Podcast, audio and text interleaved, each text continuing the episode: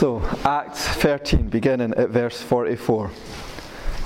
The next Sabbath, almost the whole city gathered to hear the word of the Lord. But when the Jews saw the crowds, they were filled with jealousy and began to contradict what was spoken by Paul, reviling him. And Paul and Barnabas spoke out boldly, saying, It was necessary that the word of God be spoken first to you since you thrust it aside and judge, for you, and judge yourselves unworthy of eternal life, behold, we are turning to the Gentiles. For so the Lord has commanded us, saying, I have made you a light to the Gentiles, that you may bring salvation to the ends of the earth. And when the Gentiles heard this, they began rejoicing and glorifying the word of the Lord.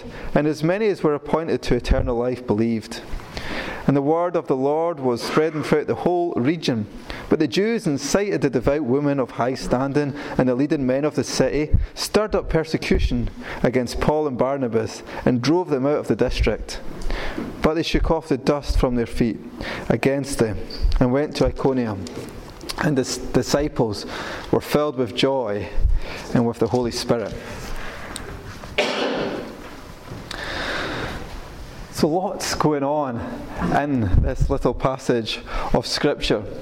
It's actually one of the really important little stories that we get in the Bible, for this is one of the first real places where you see them directly address people that aren't Jewish. They recognize that these people, that the Jews have thrust aside what he says is the truth, thrust aside eternal life. And instead, he's going to take this message to the Gentiles, to the non Jews. And you can see, especially in the early verses, that this new approach was vastly successful. It tells us that he had virtually the whole city there, eaten, really out of Paul's hands. Everyone who was anyone was there to hear this message. I mean, can you imagine that? Almost a whole city gathered. And they weren't gathered to watch a football match, they weren't gathered to go and see One Direction, they weren't gathered to go to the new Star Wars film. The whole city, virtually the whole city, was there to hear the gospel. And yet, in this, we still see the beginnings of jealousy. As the Jews, when they see that virtually the whole city was there, this quickly puts them on a path to hostility. And they start to challenge Paul and Barnabas. And of course, Paul being Paul, he has none of it. Tells them exactly what he thinks of their approach, and then turns and begins his message to the Gentiles. And, and the verses tell us when the Gentiles heard this, they began rejoicing and glorifying the word of the Lord. These people were once people that thought of themselves as those who couldn't access God. From anything that they would have understood from Jewish custom, they were to stay away. The temple was designed in such a way that Jews could get to the central areas. They couldn't go into the holiest of holies, but they could certainly get into the key areas. Gentiles couldn't. They had to make do in the marketplace and on all that chaos that Jesus very quickly cleared out, that was where the Gentiles would have been. They wouldn't have gotten into the further parts. There was this communication that for anyone that believed that the God of the Jews was the true and living God, well, tough. You can't get that kind of intimacy with Him. Yet, Paul comes with a very different message a message that someone called Jesus Christ, who died and rose again, offers everyone freedom from sin and reconciliation with God. And this brings them joy. Joy because they can experience salvation, they can come to know God. And it doesn't just give them joy, they also start telling people about it as well. It says that the word of the Lord was spreading through the whole region. So this was spreading like wildfire as people came to hear the good news and then tell other people about it. Good news kind of has a habit of doing that, really, doesn't it? It spreads. I'm not so sure if bad news or good news spreads faster, but good news does spread. We tell people about things. We share that, that which we see is good. It was spreading. And I wonder, as I was reflecting on this, could you imagine it happening in Ellon? This is a growing town. They're always putting new houses up somewhere. Well, it's kind of slowed down a bit now. But there wouldn't be a hall big enough to fit everyone in Ellon if virtually everyone in the town decided to come and hear about the gospel. We'd have to go to a park. Would we even fit in a park? I'm not so sure. Because you imagine the scene. And then it's spreading throughout the region as people hear the good news.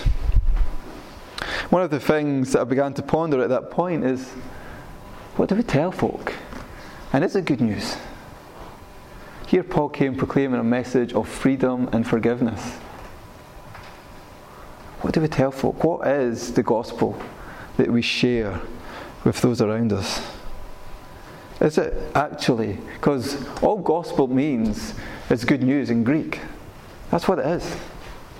It is what we tell folk good news. That they, God the creator and sustainer of all things. As Stanley prayed earlier, the God that created that which we see in the heavens.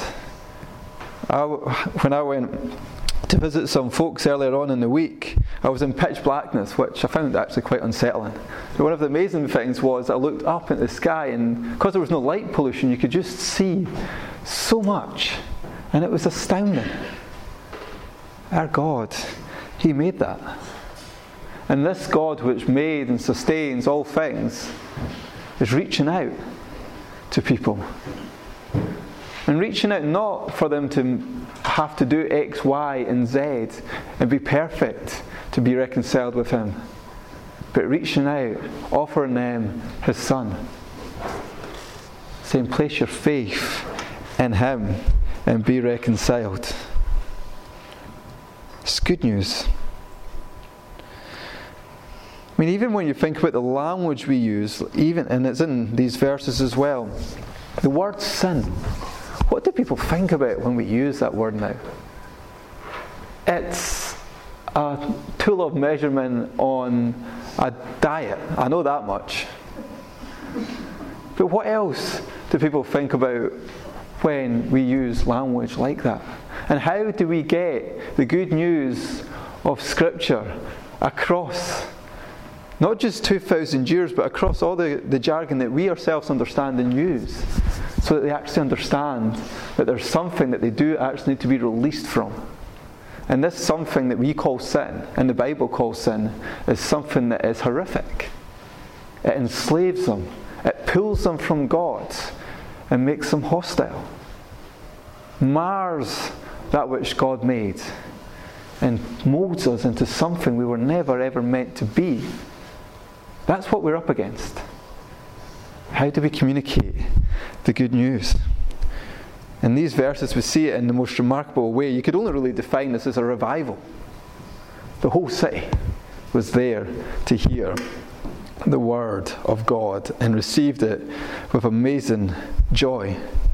Yet there's something else going on in these verses. I don't think I told you, but point one was called breakthrough. There you go. Point two is called poison.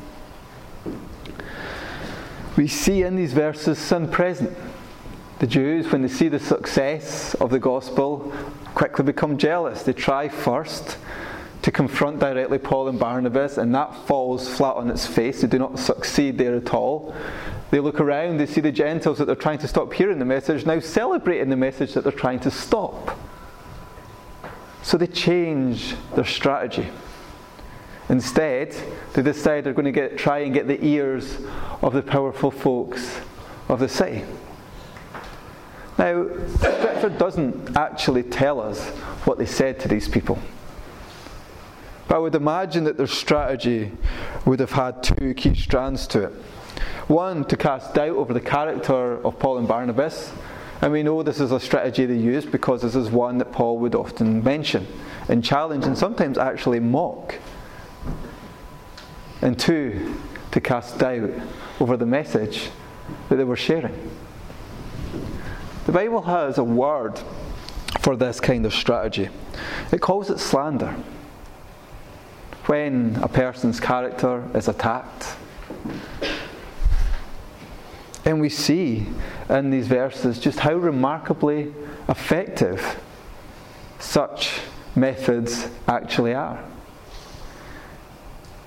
To see such a massive change in just a few short verses is quite remarkable. You go from the whole city literally eating out Paul's hand, people rejoicing, the message spreading, to words getting dropped in people's ears and filtering down to their hearts. And before long, these very same people are driving them from the city. How remarkable is that? From one extreme to the other, we see it happen in these verses. What a tragic change this is.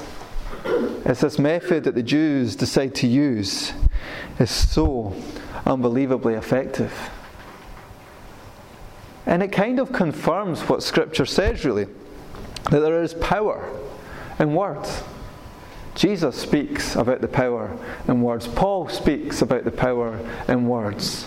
James speaks about the power of words. Proverbs is filled with stuff about the power of words. And here we see the power of words. Ironically, we see it in both senses. Scripture talks about the power of words can both bring life or death, it can build up and it can crush. We all know that to be true because we'll have experienced both at various times in our lives. And we see both in these verses. Firstly, words bringing good news that produces life as the gospel goes forward and people hear it, respond to it, and turn to Jesus Christ. And then we see words bringing doubt, creating distrust, and ultimately persecution and hate. We see both in these verses. Both. There is a power in words, great power in them. And we're all given the words of eternal life to share with others. And we're continually warned in Scripture about how we use our words. One of the things I think we need to take from verses such as these is that we need to ensure we don't ever fall into the trap of using these kind of mechanisms on others. You know, I can pretty much guarantee that unless the other person is discerning, if we use the mechanism of slander, it will probably be effective. It will probably do that which we want it to do. But it will certainly not do anything that God is desiring for His church. We need to watch the words that we use and what we say to others. But equally, and sometimes even more importantly, we need to watch what we listen to. Watch what people are dropping into our ears that's going to filter down into our hearts. Because one of the things about these kind of mechanisms and about slander is that it creates doubt, suspicion, distrust. And we start to question whether what we've heard is true, and maybe even start to look at other people differently. We see the power of it in these verses. People who were rejoicing over the gospel, suddenly launching these people out. So there is poison with which we all need to be weary of. But there is something else in these verses as well. And this is the final thing, and that is that God wins. One of the things that's just dropped gently, in fact, not gently, like a brick really into these verses, It's this little phrase, and those and as many as were appointed to eternal life believed, and that's verse 48. This is one of these verses that would normally make a preacher lose sleep, because it's one of these places where you're having to tackle dreaded themes such as predestination. But what it's communicating here is that those who God was reaching out to believed. The gospel didn't fail. It didn't fail. Those who were appointed to eternal life at that time believed. God's purpose was achieved despite the behaviour of others. That phrase is also likely put in there to actually communicate because here is a place where Scripture is taking a swerve. And this message that was going out primarily to Jews is now going to Gentiles. So to drop in a phrase like those who were appointed to eternal life believed is communicating that these people are chosen, they are God's people. They are not second class, they are chosen, the same as any Jew would consider themselves before God. The poison, as difficult as it may have been, and as frustrating as it may have been, ultimately didn't stop the plans and purposes of God for that town at that time. The message went forward. And the same is true now. Same is true in God's church throughout the world. There are different people and different personalities different things going on, but God will ultimately achieve His purpose and His will with His church. We might make it a little, little bit more tricky for Him at times, but He will succeed in that which He intends to do because He's God and He's much, much cleverer than we are and able to use all things for His plans and purposes. So even if we find, okay, maybe I've said this or the next thing, and I shouldn't have said that, God will still be at work and still will achieve his purposes. Yet we see here actually that action can draw lines. Those who continue in grace and those who oppose it. The disciples naturally continue in grace, and actually, remarkably, despite this bizarre change in their reception, Verse, it ends with verse 52, which says they were filled with joy in the Holy Spirit, and off they went. They weren't downhearted by this bizarre un, un, uh, playing of events that happened. They went on. But what we do see is almost sides those who continue in grace and those that learn to oppose it. And they learn to oppose it because they've got this doubt, this distrust, and this hostility towards those proclaiming it. Such is the danger of things like slander, of speaking negative things about one another. I always remember when I first started as a carer, I was probably a better Christian then than what I am at times now. And I remember going up to one of the units because this lady, this lady had asked for help. So up I went and I helped her. I can't remember what it was for. And then she decided she was going to go on a rant about how much she hated her colleagues. And I kind of thought to myself at this point, well, I don't need to stand here and listen to this. I can be down doing something in the other unit. So ah, I was like, okay, right, goodbye. And see the havoc that that caused. But my reasoning for doing that was actually, I don't want to hear what you're going to tell me about these folks. I don't know them. I think I'd only been there about a week at that time. And I knew that by listening, I would make I would draw conclusions, some of which would very likely not be true. Now I wish that wisdom was something that was consistent in my life, but it's not. But for all of us, we need to be wary of what we listen to. And actually, sometimes we need to be bold as well. Folks say something, and we think, hold on, that doesn't seem right. To the other person. Find out if it's true or not. Most of the times, there's two sides to pretty much any story. What do we see here? We see the gospel going forward. We see it received with joy. we see effective weapons that cast doubt over the integrity of others deployed and just how effective they actually are. And we've got to see that, recognize that, and ensure that we don't fall into similar traps. But yet, even in the midst of all that, there is hope because God wins. He works, He maneuvers things. He's ahead of us anyway. And He achieves His plans and purposes for His church and for His people. Let's pray.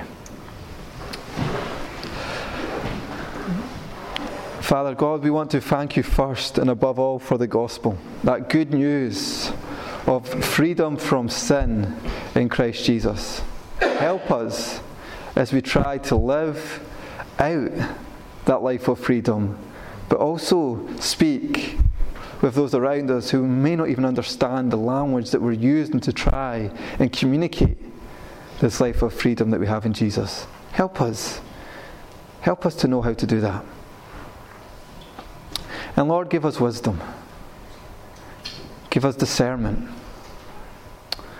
Lord, help us to be aware of what we say, but also aware of what we listen to. But above all, fill us with faith, because we know that you win, that you achieve your purposes, and that you're always at work. Building your church, expanding your kingdom, and drawing in the lost. So use us to do these things and to be in line with your will, we pray in Jesus' name. Amen. When we stand to sing our closing song, which is Jesus, all for Jesus.